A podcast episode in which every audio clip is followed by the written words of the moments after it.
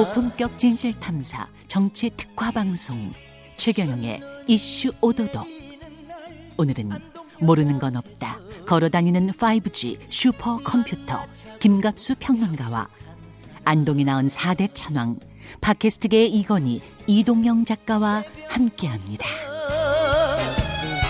보는 눈이 안녕하십니까 진실탐사 엔터테이너 최경영입니다. 방금 들으신 음악은 진성의 안동역 이동영 작가를 위해서 스페셜로 맞춤 제작했습니다. 안동의 안동의 4대 천왕은 누가 만든 말이에요? 그 목포의 3대 천왕 이런 거 있잖아요. 그것도 사실 누가 만든지 아무도 모르거든요. 안동의 4대 천왕 누가 만든지 모릅니다. 예. 확실한 건 내가 들어가 있다는 거죠. 다른 3대 천왕은 누군지 모르고 아, 그, 이 팬이 아마 만들어 준 것 같은데, 아, 이태계, 이육사, 이재명, 이동영이라는. 야 이건 너무 심하다.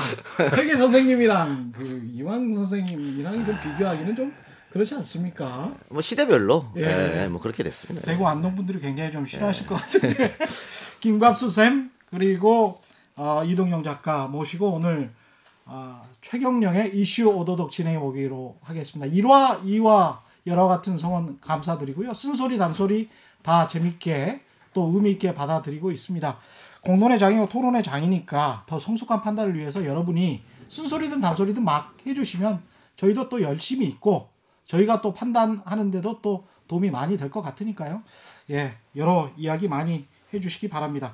오늘 이 두 분을 모시고 이슈의 껍질을 오도독 한번 까보겠는데요. 김갑수 평론가님은 요즘에 좀 욕을 듣고 계십니까? 네, 네. 뭐 일생 먹을 욕을 최근에 몰아서 다 맞고 있고 뭐 변절자, 뭐 김문수가 됐네. 또 하나의 진중권이네. 뭐 별소리 다 하더라고요. 무슨 내용 때문에 그러세요? 그러니까 지금의 여러 가지 꼬여 있는 문제의 출발점을 예. 에, 청와대와 민주당 자체에서 자- 찾으니까 그런 것 같아요. 예, 청와대 민주당 자체. 예, 그 반대편 세력의 무도함과 문제점으로 들어가질 않고 예. 내부에 이제 반성과 자성을 촉구한다 하는 취지의 얘기들 그리고 그 속에 담겨 있는 아주 불편한 점들 이런 것 때문에 어, 집중 공략을 받고 있는 중이죠. 내부의 반성과 자성도 분명히 피- 필요하지 않습니까?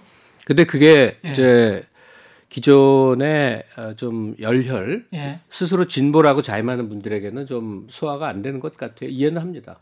이번에 경향신문 인미리 칼럼 같은 경우도 인미리 교수 칼럼 같은 경우도 고발까지 했던 거는 분명히 과도했던 것이고 예, 예. 그게 어떻게 이해찬 대표 명의로 나갈 수 있는지 그리고 그게 아무 데에서도 걸러지지 않고 당에서 이렇게 툭 튀어나왔다는 게 당직자들도 굉장히 많고 사무총장까지 다 보는 사람들이거든요 그게 그러니까 정치적 사안을 자꾸만 이게 검찰로 가는 거는 여야 할 것 없이 정말 그래서는 안 되는 겁니다. 논쟁을 통해서 정치적으로 풀어야 되는 건데 음. 습관적으로 검찰이 툭툭 고발해서 검사가 뭐라고 예. 검사가 무슨 그렇게 어, 깊은 뭐가 있다고 그렇죠. 거기다 맡기냐 하는 게 하나 있고 예.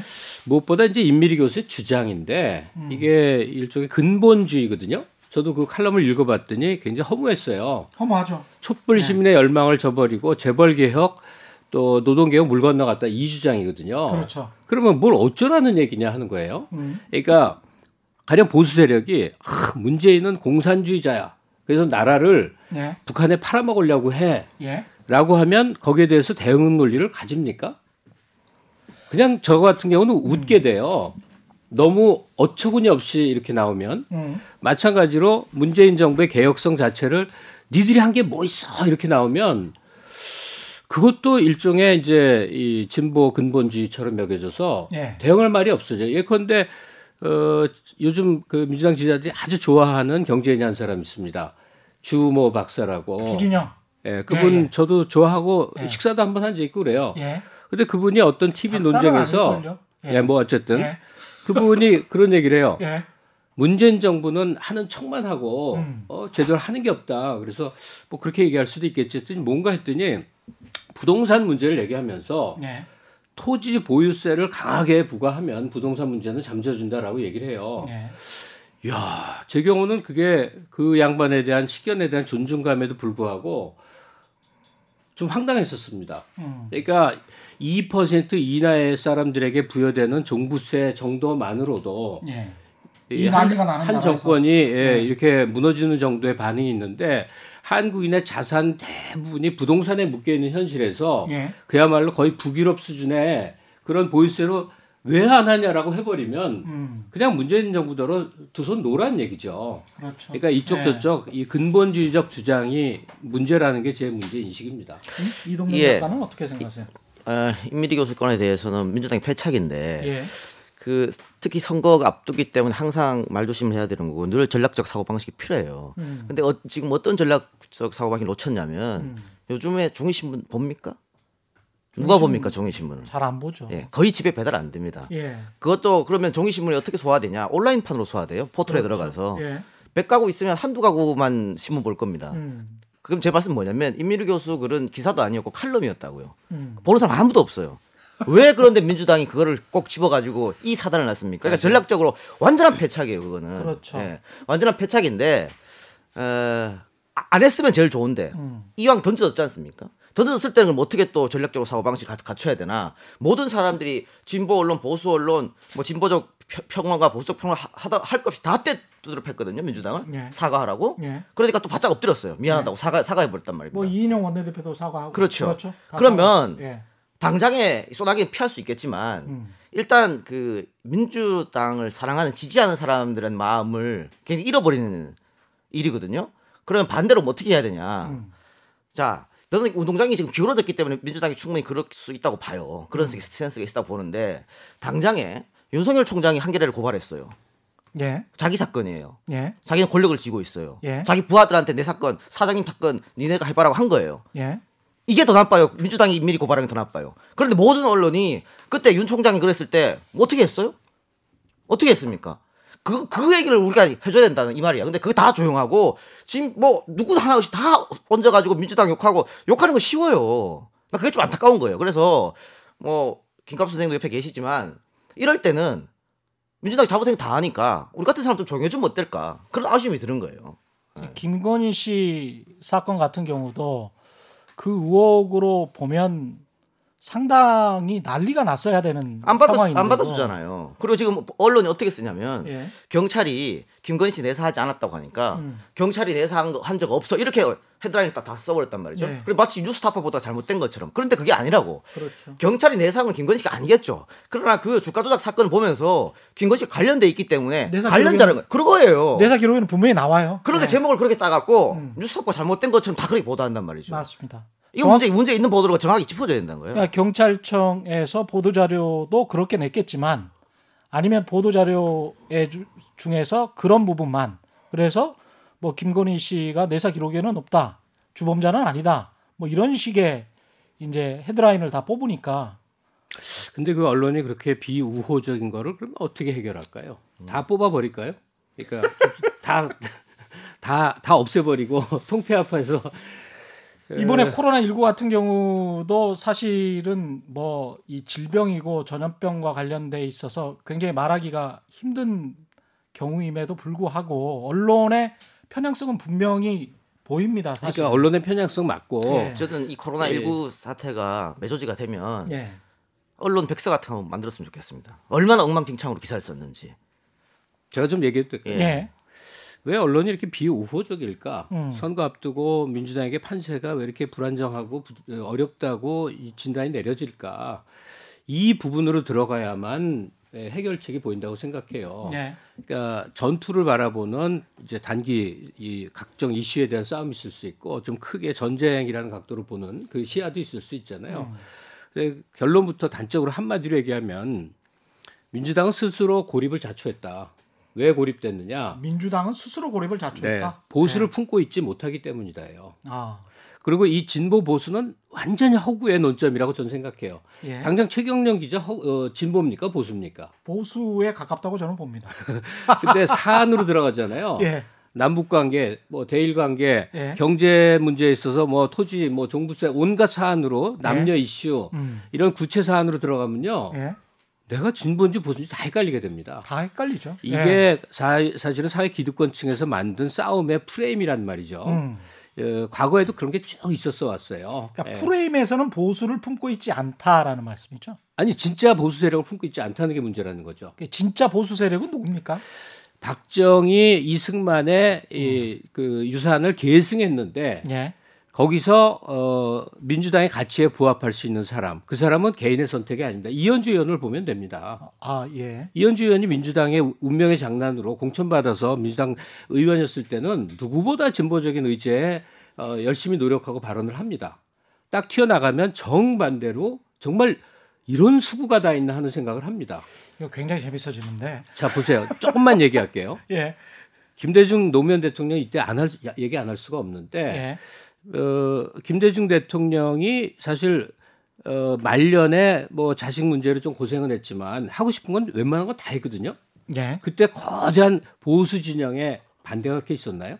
사실은 김종필 세력의 절반이라는 보수를 품고 가서 어, 그냥 하고 싶은 걸 다 했어요. 예.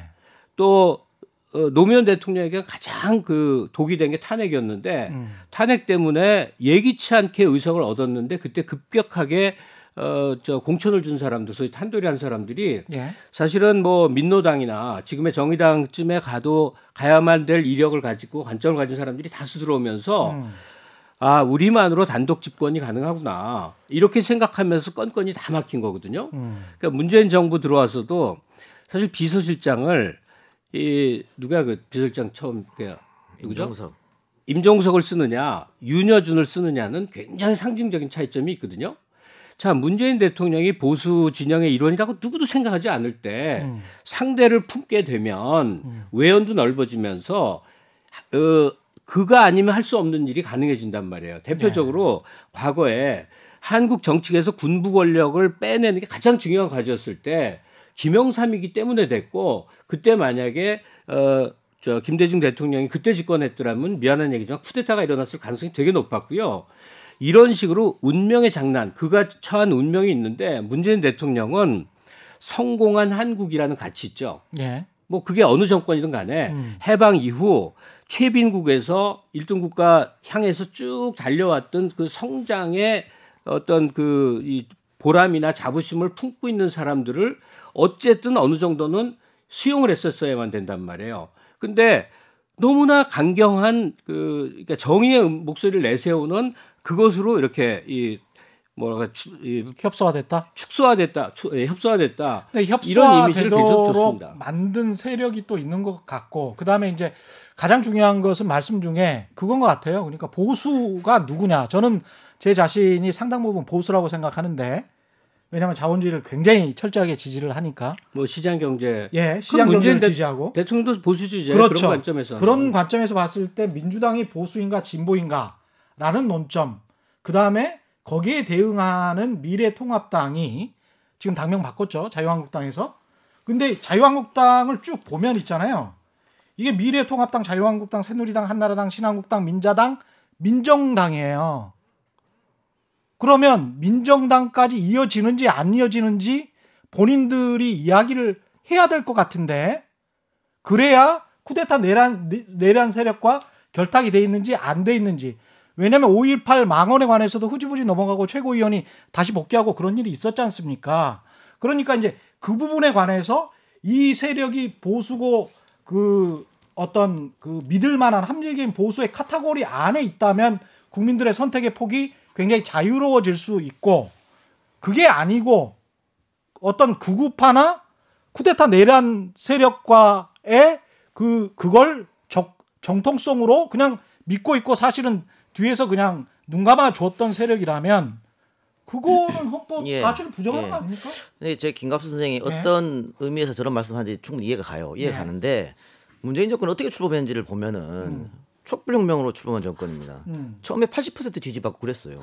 그랬을 때는 만일 김갑수 선생처럼 아, 저쪽도 한번 우리가 다 품어보자. 나는 안 됐을 거라고 힘들었을 거예요. 그때 그 시점에서는 그러다 보니까 자신감도 있었고 또 지금 방금 어, 정현 기자가 얘기했던 그런 점 아무리 그래도 쿠데타 세력, 헌법 가치를 짓밟은 세력이랑 같이 못 가는 거지. 뭐 이런 생각이 있었기 때문에 이렇게 오지 않았나 싶어요. 그리고 지금 뭐 지금 이 시점에서 한번 한 1년 전, 6개월 전 한번 돌려봅시다. 혹은 2년 전으로 돌려봅시다.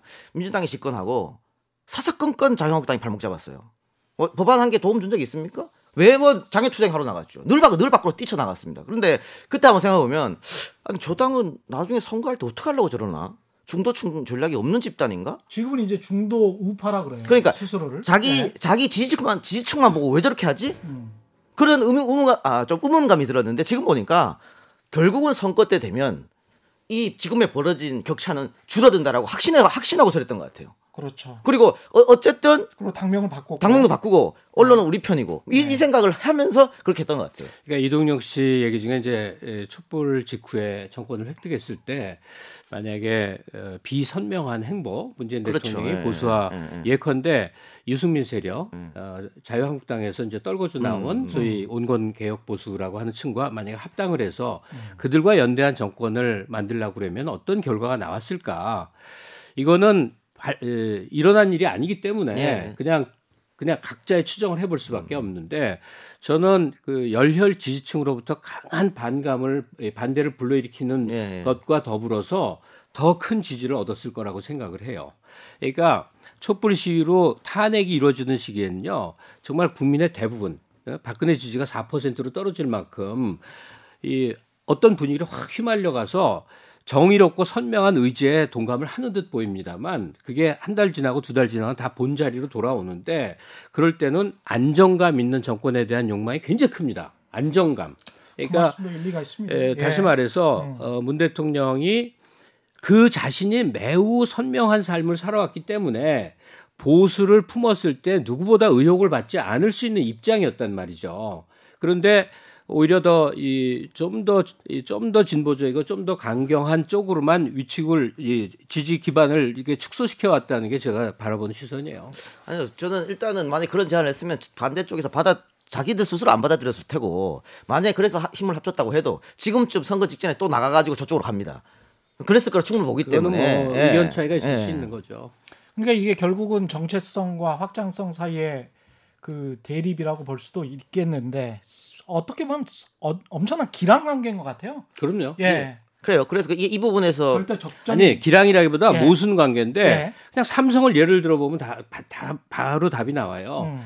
어, 뭐 사카린 밀수를 시작해서 최근 이재용의 삼바 사태까지 팀면 특권층의 전횡으로 막 비난할 수 있잖아요. 예. 그런데 삼성이 최근에 이이저 뭐뭐 뭐 폴더 진이 뭐니 몇 개 개발해 갖고 굉장히 세계에서 날리고 음. 삼성이 승승장구하면서 일본 기업 무찌르고 그야말로 성공하는 그 모습은 너무 또 자랑스럽고 좋아하잖아요. 그렇죠. 이 이중 감정의 가운데서 어 그, 그야말로 어, 아주 지혜롭고 현명하게 하는 게 방향이지 어떤 일방에서 이 이재용은 때려잡아야 돼 반대로 일병 저 삼성은 뭐 우리의 뭐 뭐야 이렇게 생각 둘 다 안 맞잖아요. 그것도 맞는 말. 저더러 이재용이 예. 누구냐고 물어보면 이게 비웁니다. 완전 김정은이라고 생각해요. 생각해보세요. 김정은 35살짜리가 무슨 자격이 있어서 예. 북한의 통치자가 됐어요. 누구 손자라는 것밖에 없잖아요. 그렇습니다. 그럼에도 불구하고 김정은을 제거해버리면요. 예. 큰일 나는 예상이 들어요. 음. 이 남인들, 예. 북한을 통합한 통치 쿠데타. 이게 예. 없으면 군부의 집단 지도 체제밖에 없는데 그러면 그건 완전히 배경에 있는 중국에 의해서 쪼물라지는 정권이 될 수밖에 없어. 아주 대단히 우리가 타- 협상할 파트너가 없어지는데 음. 우리가 이재용 씨에 대한 문제 제기를 많이 하는 건 틀린 얘기는 아니에요. 특권 경제 약탈적 경제 행위에 대해서 문제 제기를 할 수는 있으나 현재 세계 시장에서 또 삼성이 누리고 있는 지위나 앞으로의 계획을 봤을 때 네. 삼성이라는 거대 그룹에서 이종이라는 통합적 존재의 가치가 또 있거든요. 예. 그러니까 굉장히 갑질하는 뭐 대한항공의 이상한 사람들에 대해서 막 비난하는 거 그건 뭐 굉장히 정당한 사회적 목소리라고 생각이 듭니다만 예. 전체적으로 봤을 때 지금의 대기업 체제가 그야말로 근본서부터 다 갈아엎어야 될 음. 그야말로 문제라고 접근해 버리면 그냥 온건하게 일상을 사는 사람들에게는 예. 굉장히 동의받기 어려운 그런 주장인 거죠. 어떻게 보세요? 정체성 예. 확장성 얘기하면서 모순 뭐 관계다 이렇게 했는데 음. 모순일 수도 있죠. 그런데 우선순위는 분명히 있어요. 정체와 확장 중에서는 당연히 정체성 선명을 먼저 한 다음에 확장으로 나가는 겁니다. 그러니까 네. 선거판은 예를 들면 집토끼를 먼저 단돌이 한 다음에 그다음에 중도층 공략이 우선이에요. 음. 예. 중도층부터 자꾸 집토끼 잡는 경우가 어디 있습니까? 그 반대라고 저는 아니 아니 자, 자. 들어보세요. 네, 자 먼저 얘기했어요. 자, 지, 지금 어, 민주당하고 미래통합당 지지율이 주- 점점 점점 좁아지고 있거든요. 네. 그래서 이제 중도층이 아마 미래통합당으로 많이 가고 음. 뭐 민주당에서 이탈했을 것이다 이런 분석이 많이 나오죠. 근데 네. 이러면 이럴수록 저기 민주당의 집토끼는 더 결집하게 돼 있어요. 위기 의식이 있으니까. 그렇죠. 그래서 이게 집토끼 단속이 단속이 어떤 거 어떤 의미가 있냐면 만약에 집토끼 단속 안 하면요, 음. 나 혼자 투표장에 가서 나 혼자 찍고 맙니다.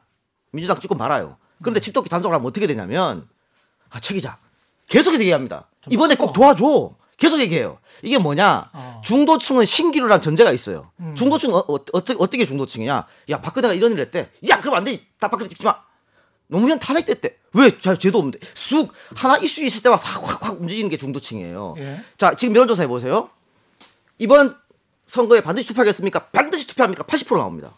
그런데 실제 투표 얼마예요? 50%밖에 안 돼요. 그럼 30%는 어디 갔어요? 이런 게 중도층이라는 거예요. 그래서 신규로 있는 중도층 잡으려고 두 달이나 남았는데 애쓰지 말고 일단 집토끼부터 단돌이 한 다음에 그 다음에 중도층을 잡아야 되는데 왜? 선거는 1, 2% 싸움 결정나니까 중도가 중요하긴 중요해요. 그러나 대한민국 선거판에서 60이라는 건 굉장히 긴 시간입니다. 이런 이슈 있고 저런 이슈 있고 당장 지금 김남국 이야기 때문에 인민이 건다 덮였죠. 건 때문에 세상 난리 날까지 다 덮였죠 하루 만에. 그런 게 선거판이에요. 그러니까 너무 중도 중도 확장 확장 할 필요가 없다니까. 말을 못 하겠네. 네. 중도에 대한 제 의견을 좀 말했으면 예. 좋겠는데요. 아니 근데 그것과 관련해서 제가 마케팅적으로 제 전공이니까 한 가지 말씀을 드리면 기업에서는 리테인 커스터머라 그래가지고 현재 고객들을 잡고 있고 그 다음에 새로운 고객들을 그 데리고 오는 거 있지 않습니까? 그것과는 이제 비용과 수익 계산을 많이 해봐요. 근데 이제 현재 고정 고객들을 데리고 있는 게 5분의 1 정도의 가격에 프라핏 그 이익은 훨씬 더 높다는 보통의 이제 마케팅 기업의 수익 계산이거든요. 그러니까 이게 일종의 지난번에 1화 때 김종배 평론가가 진지전 이야기 했잖아요. 그걸 이제 이동영 작가가 비슷하게 이야기하신 것 같고. 10초만 하고 예. 넘길게요. 지금 민주당이 중도층 마음 달래겠다고 김우겸 날렸어요. 정봉주 날렸어요. 다 중도층 잡겠다고 한 거죠. 지금 김남국도 날리겠다는 거잖아요. 음. 그러면 마음 상한 집토끼들은 계속 상하는 거예요. 어떤 사람은 이걸 굳은 자라고 표현하더라고. 어차피 우리 니들은 우리 찍어줄 거잖아. 음. 근데 굳은 자 안 먹고 계속 돌리다가 저기 3점 먼저 나요. 근데 이제 저는 재밌는 비유 아닙니까? 예, 중도- 아주 재밌습니다. 중도 확, 확장론 집토끼론에 대해서 굉장히 이견이 있어요. 예. 그러니까 제가 자성을 민주당에게 촉구한다고 할 때 그거는 중도를 겨냥한 게 아니라는 생각이 들어서 그래요. 음. 저는 그 TV 토론이나 무슨 책자를 통해서 본 게 아니라 실제 사람을 만나서 이렇게 파, 파악을 해보니까 동일한 사람이요. 어떤 때는 이스 저저 이명박이라는 사람이 굉장히 경제를 활성화시킬 것 같아서 찍고 그 다음에는 문재인 대통령이 나오면 또 아 이 사람은 굉장히 진실하다고 찍는 사람이 훨씬 많다고 생각해요. 그것도 맞는 말씀입니다. 예, 예. 그러니까 어 그냥 그때 그때 정치적 지향성이나 오리엔테이션이 명확한 사람은요 생각보다 굉장히 적습니다. 그런데. 예. 여론조사를 해서 당신은 진도입니까 보수입니까 물어보면요 예. 어떤 굉장히 많은 수치가 나오잖아요. 음. 그거는 선택을 강요받으니까 그러는 거예요. 근데 실제 사람들은 굳이 민주당이거나 굳이 자유한국당이 아니에요. 음. 그때그때 대세를 따라가는 게 그게 압도적 다수 국민이라고 생각을 하는데 음. 이 다수가 원하는 거는 그냥 어, 부강했던 우리나라가 계속 잘 되졌으면 하는 이런 소박한 생각이거든요. 싸움 좀 안 났으면. 그렇죠. 자, 그랬을 때 과거와의 싸움을 하느냐, 미래와의 싸움을 하느냐는 굉장히 중요한 포인트라고 생각이 들어요. 우리가 출발부터 잘못된 나라를 이대로 그냥 두면 됩니까를 굉장히 많이 제가 댓글에서 봤어요. 저를 비난하는 얘기죠. 예. 어, 친일 세력 모아서 했던 이승만 정권서부터 이제 다 얘기를 해요. 우리가 잘 아는. 근데 거기 계속 매몰되면 어떤 문제가 생기냐면 그래서 계속 과거와 싸움만 할래 이런 이야기 듣는 거예요. 그리고 과거 시대에 공적이 없냐면 사실은 매우 혁혁한 성취한 나라의 이 결과물이 있잖아요. 그렇습니다. 예. 그러면 음.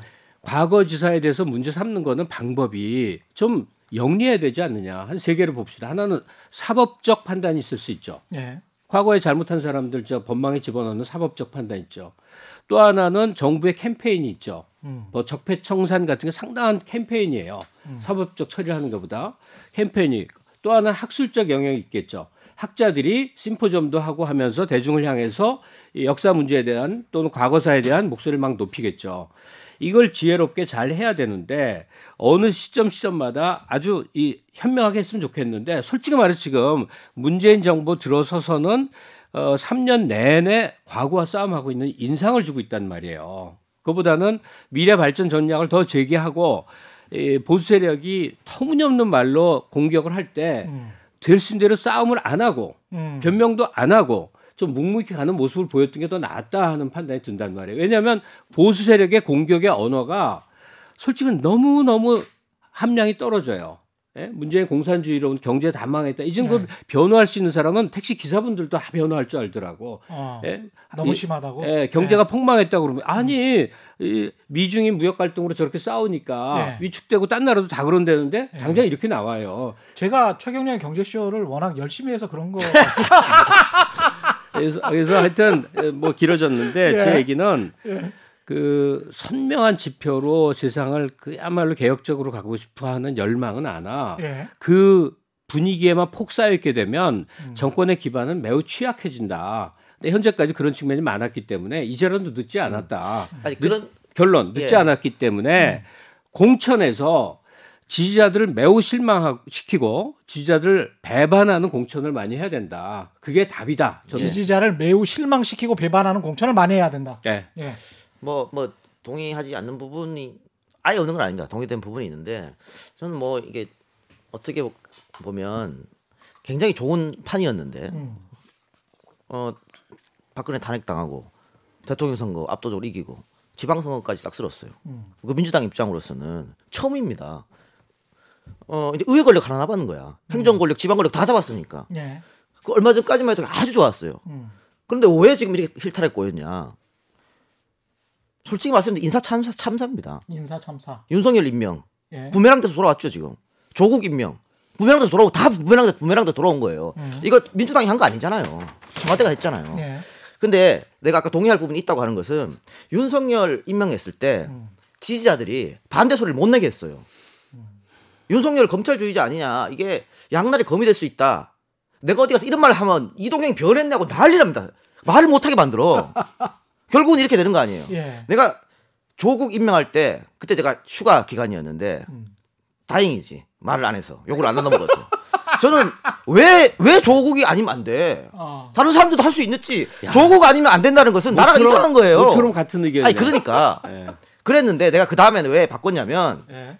일단 임명했잖아. 그럼 어쩔 수 없는 거예요. 아. 기사라는 게 있으니까 음. 여기서 밀려버리면 계속 선거 때까지 밀리니까 그때는 그 뭐 소위 말하는 진보 스피커라는 측에서 예. 이렇게 받쳐준 거죠. 그 부분은 분명히 있어요. 그래서 음. 그 지지자들도 반대 목소리에 너무 나를 세울 필요는 없, 다라고 하는 것은 충분히 동감을 합니다. 동감을 하는데 예. 어, 전략적으로 어떤 게 좋은지는 우리가 한번 판단해 볼 필요가 있다고 하는, 하는 것이죠. 왜냐하면 그렇게 욕 얻어먹을 공천을 했다고 해서 과연 어, 자유한국당하고 민주당이랑 왔다 갔다 할 중도층이 민주당을 찍어줄 것인가 이 부분은 고민할 필요가 있다는 것입니다. 그러니까 이동영 씨 말이 지금 굉장히 명철하게 정리를 한 거예요. 네. 제 언어로 짧게 한다, 하나 더 보태면 음.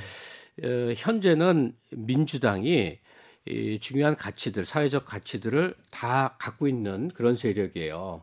어, 남북 관계가 풀릴 듯하니까 80% 국민이 지지하고 뭐 대일 문제에 있어서도 압도적으로 예, 여러 가치를 갖고 있고 그러니까 이 좋은 지형을 왜 잃어버렸는가 하는 건데 음. 어, 그러니까 아까 반복적으로 말해왔던 그 요인들, 그 조국 수- 씨 경우를 얘기 들면 왜 어, 지지층들이 그렇게 반발했는지 이해는 갑니다. 그러니까 조국 공격은 곧 문재인 대통령 공격으로 여겨졌기 때문에 노 대통령을 지키지 못했어 뭐 이런 무슨 수로 지킨다는 얘기 하는지 저도 이해를 못하겠지만 어쨌든 어, 그래서 대통령 이 수호 의지로 조국 수호인데 이 보수 정권 시기에도 어, 발탁됐으나 억울한 사유로 물러난 사람들이 대통령한테 혹은 집권당에게 부담 안 주려고 빨리 사퇴했듯이 사실은 조국 수석도 장관 발탁 기에 한 보름 내로는 사퇴를 해서 사퇴를 일을 수습하는 게 맞았는데 석 달을 끌면서 대통령이 너무나 너무나 무력하게 보이게 됐다는 얘기예요. 음. 검찰한테 꼼짝 못하는 존재가 돼버렸다는 얘기죠. 예. 그거는 국민들이 할 일이 아니거든요.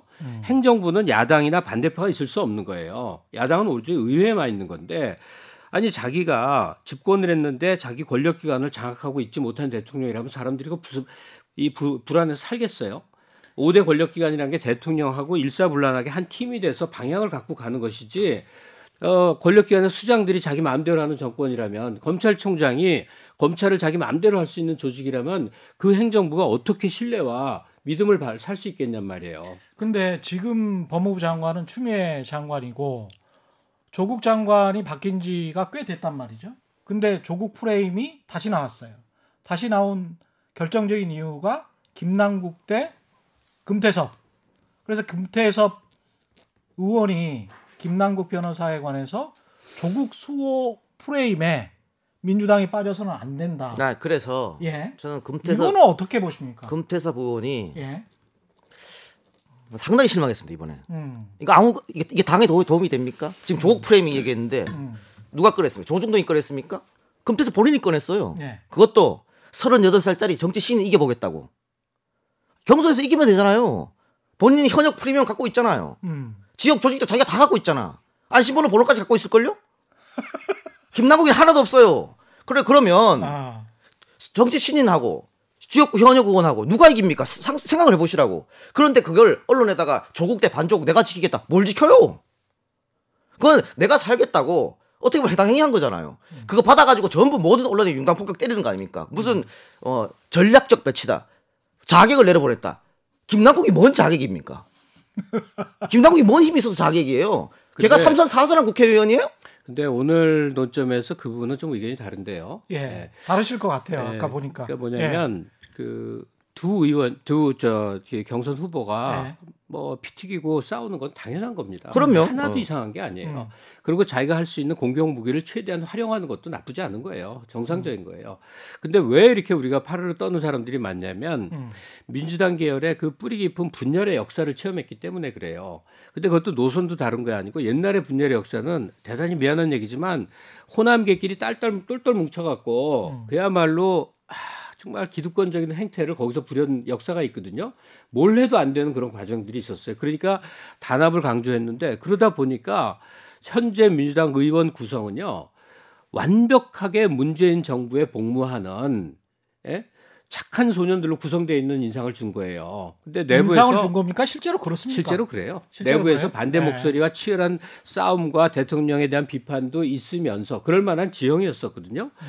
그러면서 여러 세력들이 포진해 있는 것을 그때 그때 이 결론을 내려서 또 앞으로 가고 앞으로 가는 하는 모습을 보여야 지지 기반이 다양한 다- 데들을 품고 있을 거 아니에요. 음. 근데 어, 지금은 민주당은 그야말로 순혈주의 세력처럼 솔직히 말해서 어, 노무현 대통령 지지서부터 이어져 온 그 그릇 뭐 가령 노무현 재단에 확장된 정당인 것처럼 여겨질 정도로 범위가 좁혀진 그런 모습을 현재 갖고 있어요. 근데 자꾸 과거사 들어서 이 사람은 변절자고 이 사람은 보수 세력이고 뭐 이러기 하는데 다, 어, 다양한 사람들이 민주당을 구성해야 된다는 이 부분을 지금 집중적으로 고민할 시기예요. 저 김남국 변호사를 사적으로 굉장히 좋아하거든요. 맑은 사람이에요. 예. 근데 금태섭 의원도 또 나름 검찰 출신으로서 아주 합리적 의견을 가진 사람이어서 그건 지역에서 경선을 통해서 결정하면 되잖아요. 음. 이거에 대해 이렇게 분란을 부채질하는 게 꼭 수구 언론만 그러냐 이거예요.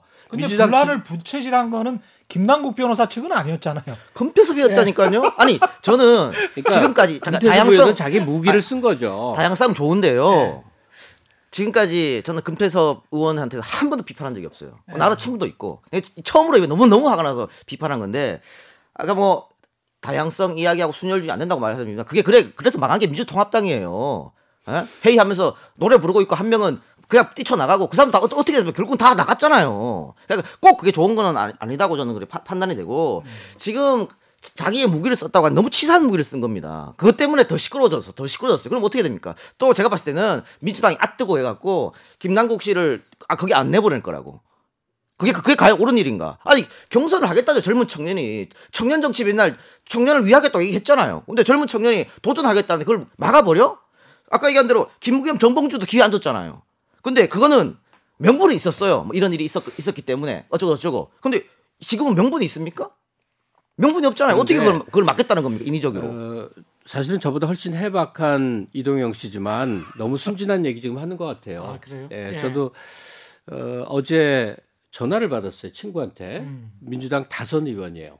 예. 그리고 아주 많이 알려져 있는 친구예요. 예. 근데 이 친구가 하소연을 하는 거예요. 음. 에, 공천이 안 내려준대, 저 결정이 안 내려준다고. 예. 그 내용이 에, 나중에는 다 해명이 된 이 사람의 음. 에, 어떤 언론의 화제에 올랐던 흠결이 있었어요. 예. 어, 나중에 보니까 이건 터무니없는 거다 해서 다 수습이 됐는데 음. 같은 민주당 내 그것도 살아온 이력으로 보면 굉장히 어, 진보적 진영에서 열심히 싸운 그 경쟁자가 이 현 현역 의원이 이 사람의 문제를 계속 문건화시켜서 온 갖 군데 투서를 하면서 이럽니다. 예? 그럼 이게 뭐냐면 정치는 그 이렇게 고매한 사람들의 음. 고매한 자리가 아니라 예. 사실은 사람들의 먹을거리를 갖고 이전 투구를 하는 좀 살벌한 현장이구나 하는 걸 많이 느끼는데 그게 꼭 수구 적폐 세력들만 그러는 게 아니에요. 안에서도 의석 하나를 점하기 위해서 별별 일이 다 벌어지는데 금태섭더러 어떻게 그럴 수가 있냐고 못 그럽니다. 의원 그러니까 공천을 받기 위해서 또는 당선을 되기 위해서 정치적으로 벌이는 행보는 밖에 보여지는 것과는 다르게 굉장히 굉장히 이 거칠고 험난하고 나쁜 행동도 많이 존재하는데 그걸 그럴 수 있냐고 아니, 아니. 해버리면 다 그래요. 저는 그렇지 않아요. 아니 그게 아니. 뭐냐면 음. 고위 공직자입니다. 공무원입니다. 국회의원은 그러면 공적 가치와 사적 가치 다 출세하고 싶죠. 돈 벌고 싶잖아요. 그런데 그런 자리에 올라가는 사람은 51대 49라도 공적 가치를 조금 더 높이 두는 사람이 그 자리에 올라가야 됩니다. 그러면 지금 사당이 아니잖아요. 무소속이 아니잖아요. 그럼 내가 이런 발언을 했을 때 어떤 일이 벌어질지 당에 해악을 끼칠지 말지 이걸 판단해야 됩니다. 금태섭의 그 발언으로 지금 모든 언론이 총돌해서 갑자기 사라진 조국을 다시 끌어올렸습니다. 완전히 끌어. 그래서 민주당은. 지금 구렁이 빠졌어요. 예. 이거를 무기라고 표- 표현할 수는 없다는 얘기죠. 공적 가치 하나도 없는 거예요, 그거는. 그러니까 다양한 사람들이 민주당 경선에 도전해서 어, 다양한 가치를 놓고 토론하는 장이 되는 게 아니라 음. 이 과거의 여러 입장을 갖고 다 지금 쳐내기해서요 음. 원혜영 공천위원장이 이런 발언을 하는 걸 봤어요 기자회견에서 예. 지원자가 별로 없다고 이게 무슨 일입니까 집권당의 공천 과정이면 음. 천하에 유능한 사람은 구름대처럼 몰려들어야 되는데 그냥 기업을 해서 돈 좀 버는 동안에 때 묻은 사람은 절대 민주당에 못 올 것이고 예. 공직을 했는데 이런저런 에, 그 보수 정권 시기에 좀 득세한 사람은 절대 못 올 것이고 뭐 이런 식으로 다 쪼개져 나가면요 민주당 누굴 공천해요 그냥 시민운동 정말 지사와 투사처럼 살아온 밖에는 나올 수가 없는데 그 사람들을 그렇게 유능한 예? 이 정치인들하고 시민사회에서 신뢰를 하고 갈까요? 근데 그게 민주당 탓인지 아니면 언론이나 검찰이나 또는 야당 탓인지 그게 좀 불명확 불명확하지 그러니까 않습니까? 언론은 기레기고 예. 야당은 뭐뭐 야당은 좀 문제가 있는데 제가 예. 나중에 얘기했죠. 하여튼 그런 바깥의 탓을 하면 영원히 풀리지 않는 문제예요. 그렇긴 하죠. 예, 내부에서 내부 순혈주의가 과연 없었던가. 음. 예, 그러니까 그 부분을 들여보면 좀 심각할 예. 정도라고 생각이 들어요. 동의한 부분이 있고요. 근데 100번 양보해서 조국 반조국 프레임이 금태섭의 무기일 수도 있다고 쳐도 경선 들어가서 이 이야기를 했었어야죠. 지금 금태섭 이게 뭐냐면 너는 경선에 참여하지 마 이거든요. 나 나 혼자 단수 공천 받겠다는 계산이잖아요. 그게 어떻게 맨날 청년을 이야기하는 사람 집단에서 사람이 하는 이, 이야기일 수 있습니까? 그러니까 이동영 씨 말도 사실은 맞거든요. 예. 그렇게 주장한 사람도 있는데 예. 나 같은 또 입장도 있잖아요. 예. 뭐 금태섭 논리는 두 분 다 맞는 예, 것 같아요. 그러면 예. 그런 게 다 허용되는 선거 분위기를 만들자는 말이에요. 어. 근데 지지자들이 계속 입장을 좁혀나가고 있어요. 그래서 음. 강경주의, 소위 근본주의가 득세를 해버리면 그 정당의 입지는 계속 위축되는 거예요. 그건 맞는 말씀. 아 그러니까 그러면 예. 김남국 씨한테 기회라도 줘야 되지. 음. 지금 기회도 안 주겠다는 거죠 당에서도. 예. 그런 부- 그런 기류가 읽히잖아요. 그래서 둘이서 치고받고 한번 싸워보라는 얘기예요. 음. 그래서 금태섭이 오르면은 이게 당원 50% 일반 국민 50%잖아요. 거기에서 선택 받겠죠. 내가 재밌는 예를 들게요. 이 이동영 씨가 마침 왔으니까 이동영 씨 박영선 장관하고 무지하게 사이 나빴었죠. 예. 그때를 기억하는데 이게 이제 세월호 청산 과정에서 지금은 사이 좋거든요. 예. 아주 내놓고 욕을 했어. 아, 그랬어요? 예, 예. 그래서 박영선 의원은 죽이겠다고 이제 어, 험악한 과정이 있었어요. 예. 저번 저번 선거 때 얘기예요. 예. 뭐 내놓고 그랬으니까 다 세상이 다 알아요. 근데 결과가 어떻게 됐냐면 어, 박영선 의원이 꽤 큰 표차로 음. 지역구에서 당선이 됐어요. 굉장히 많은 공격을 받았는데 선거는 강성 민주당 지지자들 있잖아요. 목소리를 내고 집회를 하고 이 사람들을 판이 아니라는 얘기를 좀 하고 싶어요. 박영선 의원이 그 구로구에서 뿌린 씨앗이 있고 또 그냥 평범한 사람들이 바라보기에 유능한 여성 의원이어서 뽑아주는 거지 민주당을 오랜 세월 지지해왔던 그분들의 선명한 목소리에 그렇게 좌우되는 게 아니라는 걸 얘기하고 싶어요. 아니 그러니까 음. 제가 아까 아, 얘기했던 뭐 중도는 신기일 수 있다고 그거 일맥상통하는 부분이에요. 그거 그것이 그러니까 전체 판세 혹은 기류에 휩쓸리는 게 중도일 수 있거든요. 네. 그러니까 그때 민주당이 잘해서 일당이 된 게 아니에요. 당시 새누리당이 못한 거지. 진박 공천하고 진박 마케팅하고 그래서 막 그래서 망- 맞아, 망한 거란 맞아, 말이죠. 맞아. 그래서 그런 판단을 잘 해야 된다. 그리고 지금은 좀 잘하려고 하는 것 같은 게 미래통합당이 예. 우리는 중도 우파다. 중도 우파다라는 거는 저 같은 사람도 이제 중도 우파라면 저 스스로를 중도 우파라고 생각을 하니까 그 진짜로 민주당 진짜로 실체가 중도 우파라면 박지- 찍을 수 있는 거 아닙니까? 박지원 미래- 의원이 미래통합당도. 예. 박지원 의원이 정말 명언을 한게 예. 노무현 저, 저 문재인 대통령과 민주당은 정말 자유한국당에 감사해야 된다. 야당 덕에 지금 이만이나 한다 이런 얘기를 했어요. 예. 그동안 황교안 대표 들어서고 완전히 그 당은 태극기 부대화했던 거예요. 그러니까 지금 지금은 중도 우파라고 주장을 그러니까 그 얘기를 하는 예. 거예요. 그러니까 어, 탄핵 국면에서 보수 지지층이었다 떨궈져 나온 사람들이 갈 곳 몰라 했는데 음. 그래서 잠정적으로 어 문재인 대통령 이러고 지지세를 80%까지 했는데 예. 그들이 보기에는 너무 너무 급진적이라고 생각을 하거든요. 예. 어, 이유들이 있어요. 하여튼 예. 뭐 전원을 다 하고 뭐 뭐야 비, 이른바 비정규직 중도층이 예, 비정규직을 다 뭐 정규직으로 전- 전환하겠습니다. 이거 뭐 해, 이 기업 망하라는 얘기거든요. 하여튼 예.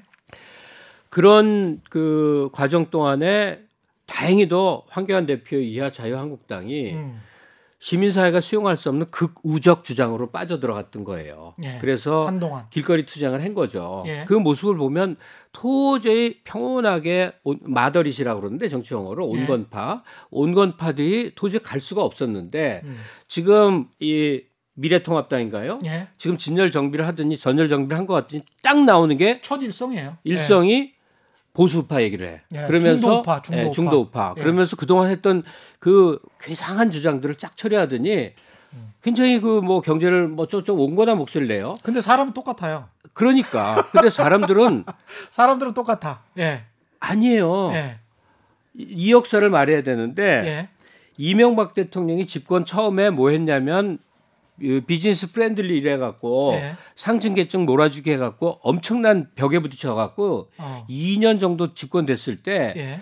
이 뭐죠? 광화문. 친, 친서민 정권으로 바꿨어요. 음. 단지 구호잖아요. 예. 근데 지지율이 12%가 올라옵니다. 구호만 바꿔도 예, 그러니까 음. 어떤 입장을 취하느냐가 무지하게 중요한 거예요. 입장이라고 하기는 어렵지만 자 그냥 수사. 예, 예. 지지할 명분이 없는 사람들에게 지지할 명분을 딱 던져주는 거거든요. 음. 그러니까 소위 말해서 한국에서 밥술 깨나 먹는 사람들이 예. 그동안 이 전교환의 친구 황교안 당을 지지할 수가 없었는데 중도 우파적 스탠스를 취하고 나오면 이 한국의 기득권이 무슨 재벌만 있는 줄 아세요? 조그만 점포에서 웬만큼 먹고 살면 다 의식은 기득권화돼 있거든요. 말- 이 사람들이 맞네. 예. 봐 미래한국당이 잘할 거야라고 딱 전환할 수 있는 명분을 얼마든지 지금 던져주고 있어서 위험하다고요. 하여튼 어떻게 보냐면 그 이- 그런 얘기 했었잖아요. 황교안 대표가 들어오고 계속 태극기 부대만 바라봅니다. 당 내에서도 비판이 있었다고요. 저렇게 해도 선거 큰일 난다. 그리고 구구 유튜브만 쳐다봅니다. 거기 나가고 거기 주장하는 얘기 다 맞는 줄 알고. 네. 그래서 거기서 생산되는 가짜 뉴스를 공당의 의원들이 막 얘기하고 함부로 뭐 그런 경우도까지 있었잖아요. 근데 왜 그럴 수 있느냐? 우리 결국은 본인들도 아- 안한 거예요. 결국은 선거 가면 49대 51 싸움 아니냐 이 판단을 한 것 같아요. 자, 우리가 100명의 유권자가 있다고 생각합시다. 그러면 40명은 투표 안 해요. 아마 이번에도 한 55에서 60 사이에 그렇겠죠. 투표율이 나올. 겁니다. 그렇겠죠. 40명 투표 안 한다고. 예. 그럼 60명이 투표하는데 예. 그 중에 25명은 해가 지나 뭐 비가 오나 눈이 오나 1번 찍어요. 1번이 민주당 찍어 25번. 아, 왜냐면 이게 네. 타, 이 박근혜 탄핵 기급이 확 뒤집어졌는데 음. 옛날엔 6대 4로 보수가 압도적이었어요. 아니 6.5대 3.5로 압도져서. 근데 이게 탄핵을 거치면서 뒤바뀌었어요. 예. 뒤바뀌어서 이제 민주당이 조금 더 많아. 예. 그래서 이 25명은 비가 오든 눈이 오든 뭘 하든 1번 찍는 사람이고 예. 20명은 비가 오든 눈이 오든 뭐 투표를 가서 쓰러져도 2번 찍는 사람들입니다. 그러면 나머지 15명이 결정하는 건데 그러네. 예? 이 그러네. 15명은 그때그때 달라요 해요. 예. 어떤 이슈 아까 얘기한 구호 한마디에 달라질 수도 있는 거고 음. 그 전에 뭐가 새로운 게 툭 튀어나오면 또 바뀔 수가 있는 것이고 예. 알 수가 없는 거예요. 비 오면은 뭐 어떻게 할지도 모르는 거고 그래서 그래서 제- 제가 제가 드리 아까 처음에 드린 말도 그런 겁니다만은 일단 25를 확실히 잡고 음. 이 25가 15한테 이야기하도록 좀 노력 좀 해주자. 어? 그러니까 지금까지 김갑수 선생은 마음에 안들 수도 있겠습니다만은 민주당이 선거판에 들어와서 몸조심을 굉장히 하고 있어요, 사실은 지금. 그러니까 지금 몸조심 많이 했으니까 더 이상은 지지자들 실망 안 하게끔 좀 해달라는 거예요. 그러니까 그거는 제일 첫 번째는 실수 안 하는 겁니다. 실수 안 하는 거. 아니 근데 몸조심을 많이 했다고 하는데 제가 만나는 언론인들 중에서 상당수가 이런 이야기를 하더라고요. 집권 여당이 오만해졌다. 그건 그렇게 눈에 불을 켜고 보니까 그렇죠. 이 봅시다. 예. 민, 민경욱 의원, 예. 자 인밀이 사건 있기 전에 민경욱 의원이 자기 페이스북에 쌍욕을 썼어요. 어. 그게 이슈가 됐습니까? 음. 근데 만일 민주당의 대변인 출신이 이재정이 그렇게 썼다고 봐요. 난리 났을 걸 모든 언론이 도배를 했을 걸. 예. 그러면서 오만했다고 이야기할 수 있습니까? 음. 그 기자한테 얘기하세요. 언론이 더 오만하다고. 근데 이동영 씨 말이 맞는 게 좀 서글픈 거예요. 음. 이동영 씨 예측이 틀렸으면 좋겠어. 소위 그 49대 51 싸움. 예. 그러니까 결국은 그렇게 된다는 얘기예요. 네. 근데 그- 그 사실 다른 전망을 했었었거든요. 음. 저는 자유한국당으로 구분되는 세력들은 우리가 후진국이었던 시절의 예. 정치적 경륜과 에, 입장을 갖고 있다고 생각을 해요. 어, 뭐 민부론이니 여기 써 있는 것들, 그다음에 냉전적인 북한관 이런 거다 그렇죠. 에, 경제 규모가 아주 작았던 그래서 강력한 통치자가 끌고 가도 대중이 저항하지 못하고 딸려갔던 시절의 정치 세력이어서 자연스럽게 현실 정치권에서 소멸이 되고 민주당적인 것이 압도적 주류를 이루고 음. 그리고 사회적 경제 지금 정의당이 선포할까 말까 한 오랫동안 망설이는 게 우리는 삼인주의 당입니다라는 그거거든요. 예. 그러니까 그런 삼인주의건 뭐 하여간 사회적 경제건 이런 당이 야당을 구성하는 지형이 너무나 가능하리라고 생각했던 거예요. 음. 그 결정적 모습이 지방선거 때죠. 압도적으로 수구 세력을 퇴출시켰던 경험을 했던 거니까. 예. 그러면 그 이제 와서 뭐 지나놓고 하니까 미안한 얘기지만 그때부터라도 구보수의 온건한 세력들을 대거 흡수하면서 어. 한국의 주류 사회들이 그러니까 한국에서 좀 성공한 사람들이 내 당이라고 믿을 수 있는 모습으로 좀 느리게 갈 모습을 갖추고 이, 이 변형이 있어야 되는데 이렇습니다. 정치는 예상을 벗어나는 행보가 굉장히 중요하거든요. 그런데 어, 대통령과 당은 항상 예상된 범위 안에 에서만 이 정치를 한 거예요. 뜻밖의 세력과 규합이 된다든지 입장을 함께 한다든지가 없이 왜냐하면 이런 분 여기서 요- 야단 맞을 거고 저런 저러서 비판받을 거니까 줄이고 줄이고 줄이고 또 줄여서 굉장히 극도로 민주적 가치에 대한 이해와 역사를 지닌 사람들로 좁혀버린 그 문제를 내부에서 누가 지적을 해도 그냥 어, 변절자 반 뭐 이런 사람 소리만 하다 보니 이렇게 됐어요. 입지가 축소됐다고요. 그러니까 서구처럼 보수 대 진보라는 정상적인 정치 구도 어떤 기준이 있고 그 기준에 따라서 나의 정치 이념을 선택하는 그런 정상적인 정치 구도가 아니고 이게 뒤죽박죽 돼 있는 데다가 아, 보수가 아닌 사람들이 보수라고 주장을 하고 사실은 보수인 사람들이 진보로 분류돼 있는 그러니까 시장 경제에 대해서 어떤 입장을 취하느냐죠. 예 남북 관계하고. 그렇죠. 아니 거기다가 이제 쿠데타와 관련해서도 저는 이 문제를 왜 언론에서는 짚지 않는지 모르겠는데 미래통합당에 아까도 말씀드렸지만 전, 전신이 어딘지를 모르겠어요. 쿠데타 얘기하면 안 될 걸요. 60년대에 예. 2차 세계대전 이후에 이 독립을 해갖고 신흥국이 된 나라에 예. 압도적인 숫자들이 군부 쿠데타를 했습니다. 왜 그랬느냐? 행정을 할 능력 훈련된 집단이 없어서 그런 일이 벌어졌던 거예요. 아니 그거 그러니까 쿠데타가 예. 정당하다는 뜻이 아니에요. 네. 그 시기의 역사적 불가피성, 2000년대 한국의 모습을 그 60년대 투사해서 음. 어떻게 군부 쿠데타를 해야 하는데 현실적으로 그 시기에는 제3세계에서 다반사로 이루어졌는데 음. 우리는 그 쿠데타 엘리트 지배 집단을 극복한 사회니 자랑스럽지만 음. 맨날 쿠데타 때리면서 현 이 뭐 미래통합당을 그걸로 비판하려고 그래요? 그렇지 아니요. 않습니다. 그럼 그거는 전혀 다른 문제고요. 네. 두번 했잖아요. 아니요. 그거는 60년대뿐만 아니고. 전혀 다른 문제인 게 쿠데타를 일으켜서 사람을 죽인 거하고 안 죽인 거하고는 굉장히 큰 차이가 나고요. 5.18과 관련해서 이런 식의 망언을 어떤 개발도상국 거기다가 세계 경제 규모가 지금 11위, 13위라고 하고 그다음에 민주주의가 완성됐다고 하고 언론 자유가 우리가 그린인 나라예요. 그래서 언론 자유가 만개한 국가에서 이게 과거 투쟁이에요. 예, 종북 좌파들이 판을 치며 5.18 유공자라는 이상한 괴물단을 만들어내서 우리 세금을 축내고 있다. 이게 김순례 의원 발언이었고 김순례 발언을 네. 민주당이 싸워야 되겠습니까? 아 저는 사회적 공론이 있는 아, 거예요. 아 그래요?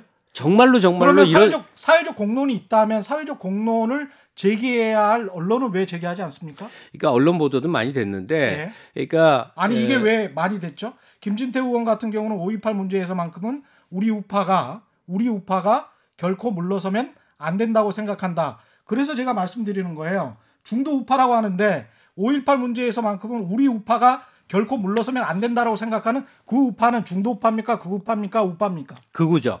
예. 자 이게 전략에 말려드는 거라고 저는 판단을 해요. 아니 그러니까 무, 아, 무슨 제 전략이 무슨 전략이 있냐고요. 그, 여기에서 전략. 본인들의 선명성, 예, 본인들의 정체, 본인들의 실체는 분명히 파악을 하고 가야 된다는 예, 예. 거죠. 그러니까 제 얘기 예. 좀 합시다. 예.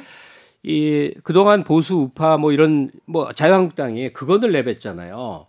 그러면 그 그건에 대해서 민주당이 싸우려면 똑같은 그건이 생겨나요. 아니요, 저는 말해서- 잠깐만요. 아니 잠깐만. 잠깐만요. 예. 제 이야기를 좀 들어보십시오.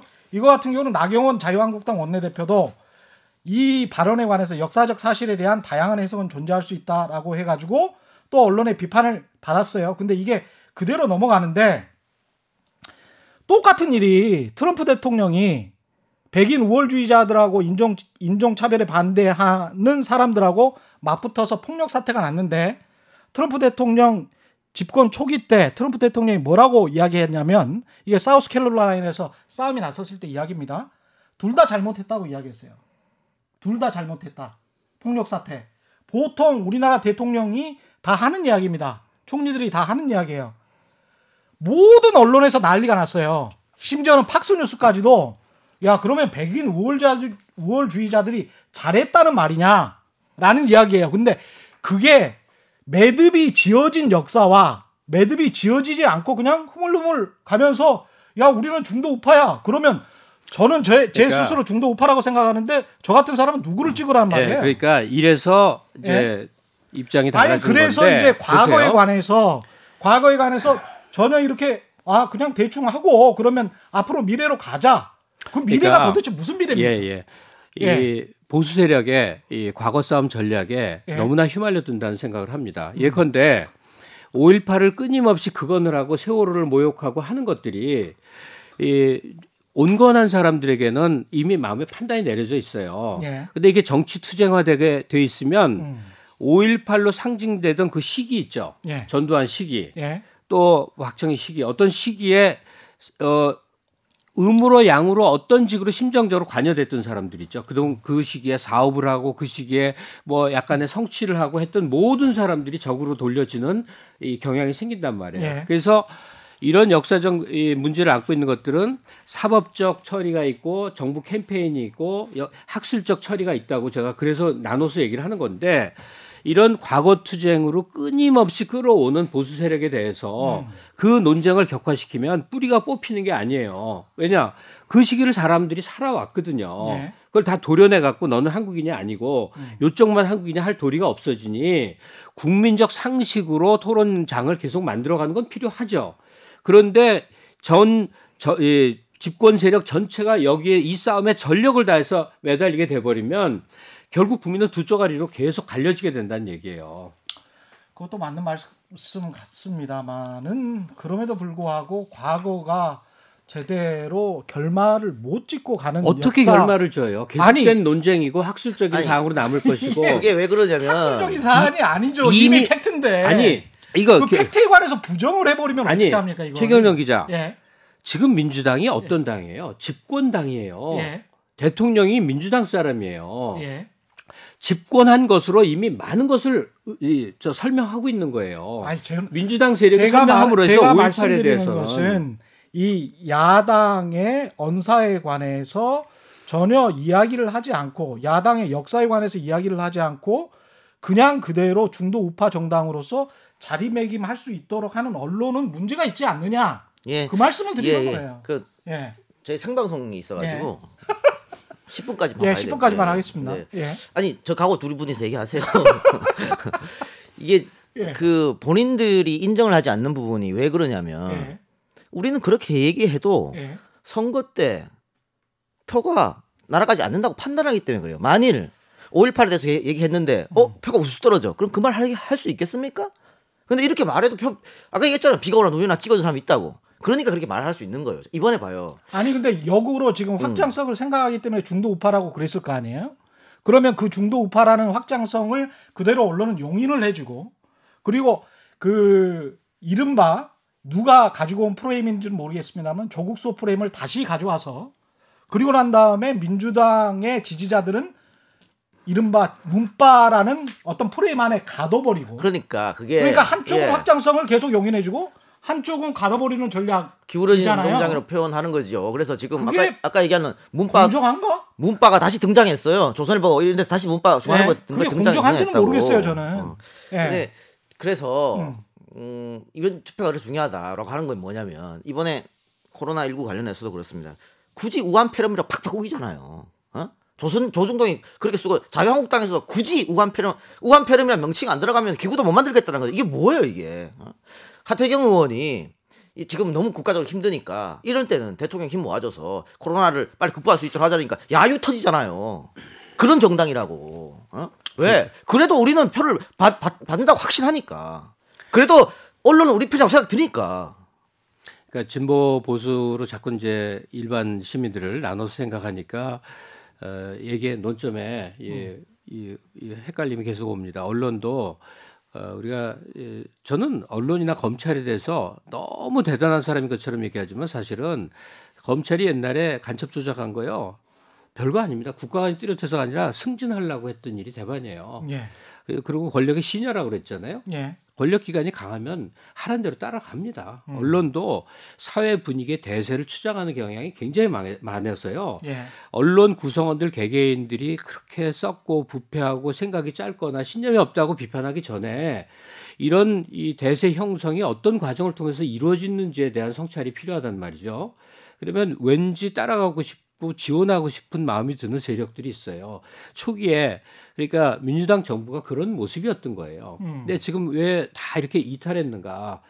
그냥 지나온 세월 살아보겠다고 때를 묻히면서 열심히 산 사람들을 부끄럽게 만들었단 말이죠. 음. 내가 어, 덜 선명하고 예. 내가 덜 신념이 없고 내가 덜 민주주의자인가 보다. 음. 나는 부패 세력의 일원인가 보다. 음. 이런 생각을 안에만 갖고 있다가 음. 지금 기회만 열리니까 민주당이나 문 대통령을 공격함으로 해서 자기 정당성을 꾀하고 싶어 해요. 그게 지금 사회 분위기라고요. 음. 그 모티베이션의 결정타는 조국이었고 음. 이 부분이 해결 안 된 채 지금 선거를 맞이하게 돼서 웬만하면 어디를 찍거나 안 찍어버려가 대세가 어디로 갔는지를 우리 봐야 돼요. 굉장히 위험한 상황입니다. 유권자들은 마지막으로 어떤 기준을 가지고 선택을 해야 될지 그 말씀만 좀 해주십시오. 예.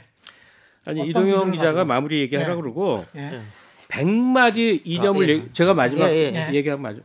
백마디 무슨 얘기를 해도 유권자는 현실 투표합니다. 현실 투표한다. 예. 예. 그러니까 누구에게 투표하는 게 나에게 이득이 되냐를 보는데 그렇죠. 이 예. 현실 투표에서 보는 지점이 어딘지는 음. 민주당이 제시할 수 있었어야 됩니다. 예. 그 말씀도 예. 맞습니다. 예. 그러니까 어, 우리 대다수 언론이 어, 문재인 정권 등장하고 또 우욱 몰려서 문재인 차장 기사 수 그랬던 것도 사실이에요. 음. 예. 그리고 그럼 그 우호적인 분위기가 왜 바뀌었냐? 뭐 민주당이나 청와대가 잘못했으니까 바뀌었겠죠. 어쨌든 간에. 음. 어, 이게 왜냐하면 집권당이기 때문에 어, 책임은 보- 본인들한테 있는 거예요. 그걸 남 탓할 수도 없는 거예요. 근데 그럼에도 불구하고 우리 언론은 분명히 반성할 부분이 있다. 예? 그러니까 뭐 정치 세력이라든가 혹은 국민은 그럴 수 있어요. 그런데 어, 기자들, 언론인들 그러면 안 되거든. 사명감이라는 게 존재하는 건데. 근데 지금 너무 정파적으로 하고 있지 않느냐. 아니면 우리는 정파적이라고 말을 하고 하든가. 근데 그렇게 하지 않거든. 우리는 굉장히 공정해. 예. 공명정대한 사람들이야. 예. 이렇게 밖에서 표정 포장하고 이상하게 쓴단 말이죠. 조선일보 사실가 뭡니까? 불편부당이잖아요. 음. 근데 봐, 보세요. 불편부당하게 하고 하고 있습니까 지금? 한쪽을 안 치우쳐야죠? 이해할 수 없는 거예요. 네, 우리 성, 성은 아까 내가 뭐 25, 20, 15 얘기했습니다만 에, 이 15의 사람들이 결, 결론은 뭐 결정할 수도 있어요. 결정할 수도 있는데 어떻게 보면 안타깝죠. 시류에 따라서 편성할 수도 있으니까 음. 내가 내가 찍은 놈이 돼야지 뭐 이런 생각도 있을 수 있거든요. 그래서 그리고 내가 이게 1번을 찍어서 2번을 찍어서 내 삶이 바뀔까? 이런 생각 그것도 잘안 안 합니다. 음. 그리고 매번 경제가 어렵다 탓하고 이렇게 하는데 아까 1960년대 얘기했습니다. 60년대부터 지금까지 경제 좋았던 적이 언제 있었어요?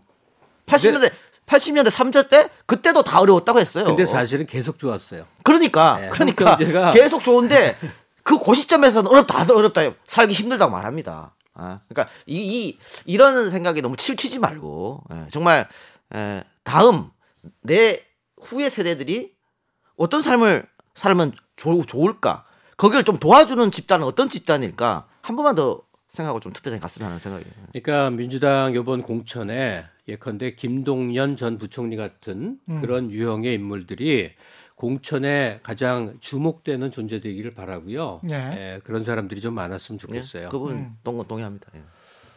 이런 생각이 드네요. 그러니까 국가가 국민들한테 제공해 줄 수 있는 게 세월호 참사 같은 경우도 세월호 참사 때문에 사실은 박근혜 전 대통령이 무너졌다라고 생각을 하는데 최순실 씨 때문이 아니고 안전이 가장 밑바탕이 돼야 되는 것 같고요. 피라미드 가장 밑바탕 기본 생계와 안전 그 다음이 어, 생명과 안전이고 그 다음에 생계고 먹고 사는 문제고 그 다음에 이제 소속감 자부심 이렇게 이어지는 거거든요. 마치 설국열차처럼. 그래서 생계 안전 그리고 생명에 관한 이야기들이 어떤 민생에 관한 이야기들이 대부분을 선거에서 이룰 수밖에 없고 결국은 그것을 채워주는 정당이 선택을 받을 수밖에 없다. 두 정당 모두 오만함에서는 빨리 벗어나야 될 것 같다. 그런 생각을 갖게 됩니다. 한마디 더 붙이면 예. 방금 최 기자 이 생명과 안전 그 국가의 예. 책임 책임이고 책무예요. 그래서 지금 코로나 19는 문재인 정부가 책임지고 막아야 되는 거예요. 그렇습니다. 여기에서 변명이나 뭐 이런 게 다른 핑계를 대면 안 됩니다.